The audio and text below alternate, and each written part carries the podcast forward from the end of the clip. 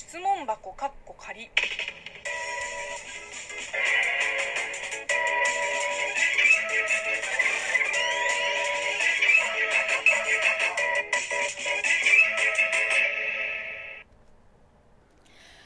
こんにちは。職業中国人のムエイムイです。ムエイムイの質問箱かっこ仮。この番組は中国生まれ中国育ちの私、ムエイムイがあなたの質問に答えていく Q&A ラジオでございます。えーこの前、なぜおじさんたちは、えー絵文字の赤いびっくりマークとハテナマークを使うのかっていうテーマでメールを募集したところ、えーいろんな意見が寄せられています。えー中からピックアップして紹介していきたいと思います。えーまずはラジオネーム、じゅんさんより、えーびっくりマーク2つ。これは世代ですね。幼い頃に見ていた漫画やアニメの影響が大きいと思います。そうですね。まあ世代は多分世代ですけど、今の20代、30代の若者だって、子供の頃から漫画とかアニメの影響を受けてきたと思いますよ。まあもちろん人にもよるけど、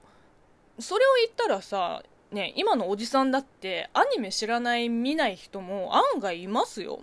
あのー去年、えーエヴァの綾波レイのコスプレ動画を出して、で、あの、他にムイムイにコスプレしてほしいキャラをぜひコメント欄で教えてくださいって言ったら、なんか、あの、サザエさんのワカメを勧めてきた人がいて、もう絶句した。いや、一周回ってワカメだったら、まだ、ボケのつもりかなみたいな。でも全然面白くないわって処理できるけど、おそらく、スタート地点から一歩も動いてないパターンだね、これ。まあ話それちゃいましたけれども、あの、漫画とかアニメの影響説は、まあちょっと信憑性薄めですね。まあ可能性はゼロではないんですけど、あの、現在なおアニメや漫画を見てる世代の方が、よっぽど影響を受けてますよね。えー続いて、ラジオネーム、えーこれは何て読むんだ？えーっと、な、な、ナーフォ N-E-R-F-O な、ナーフォこれ間違ったらごめんなさい。えーとりあえず、ナーフォーさん。えー2000年頃にガラケーでやり取りしていた頃、絵文字が最新の新しい文化でした。最新の新しい文化。えーその頃に若者時代を過ごした今の中高年は、その絵文字を多用した文を作る訓練を重ねています。そのガラケーメール文を今の環境で再現したものがおじさん公文です。いや、おじさん公文はそういう意味じゃないですよ。あの、おじさん公文の特徴を調べたことがあって、えーまず、句点、読点が多い。えーで、必要以上に絵文字とか、まあ、ちょっと古いギャル語とか、あの、昔の流行語を、まあ、ふんだんに使ってる。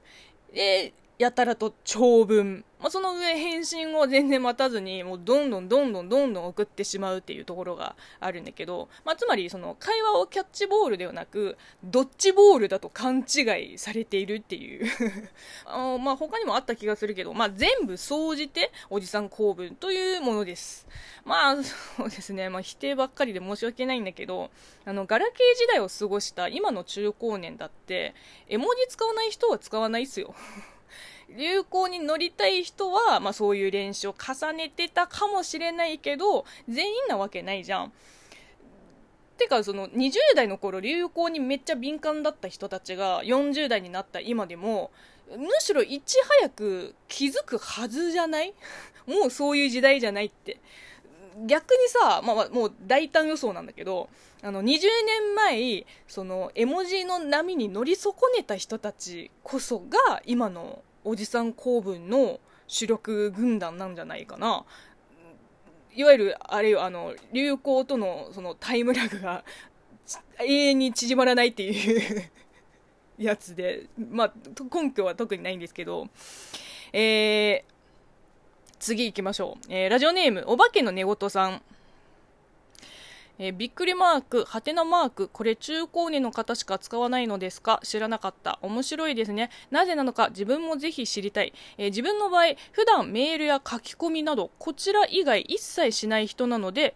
えー参考にならないでしょうが自分の感情をどう表現したらいいかと考えた時たまたまそこにびっくりマークがあったから使ったという感じです。少し表現を強調する時の助けになるかなという意図でちょうど漫画のようなイメージで使ってましたね、えー逆になんで若者はえー赤字のびっくりマークを使わないのですかね。あえて使わない理由が、えー何かあるのか、えーまたは面倒くさいだけなのか聞いてみたいです。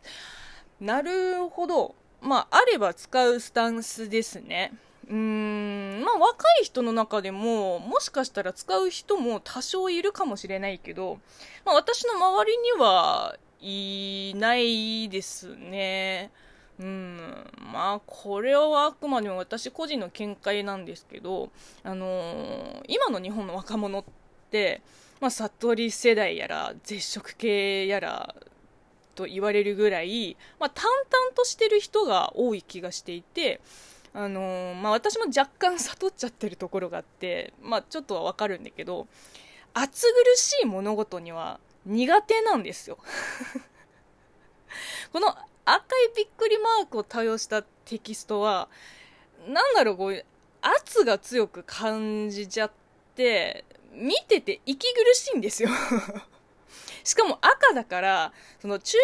喚起の効果が他の色よりも強くて、なんていうの、あの、警告感が半端ないんですよ。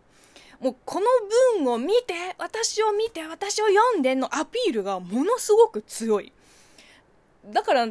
なんていうか、その、悪目立ちしてますよね。うん。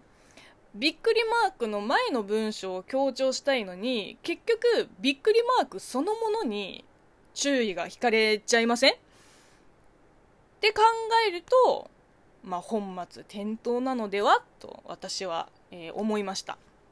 えー、というわけでテーマメールありがとうございました、まあ、全部は紹介しきれませんでしたけれども、えー目は通しております。というわけで、えーこの番組は引き続きリスナーさんから応援ギフトやお便りご質問ご感想お悩み相談などお待ちしています。ではまたお会いしましょう。バイバイ。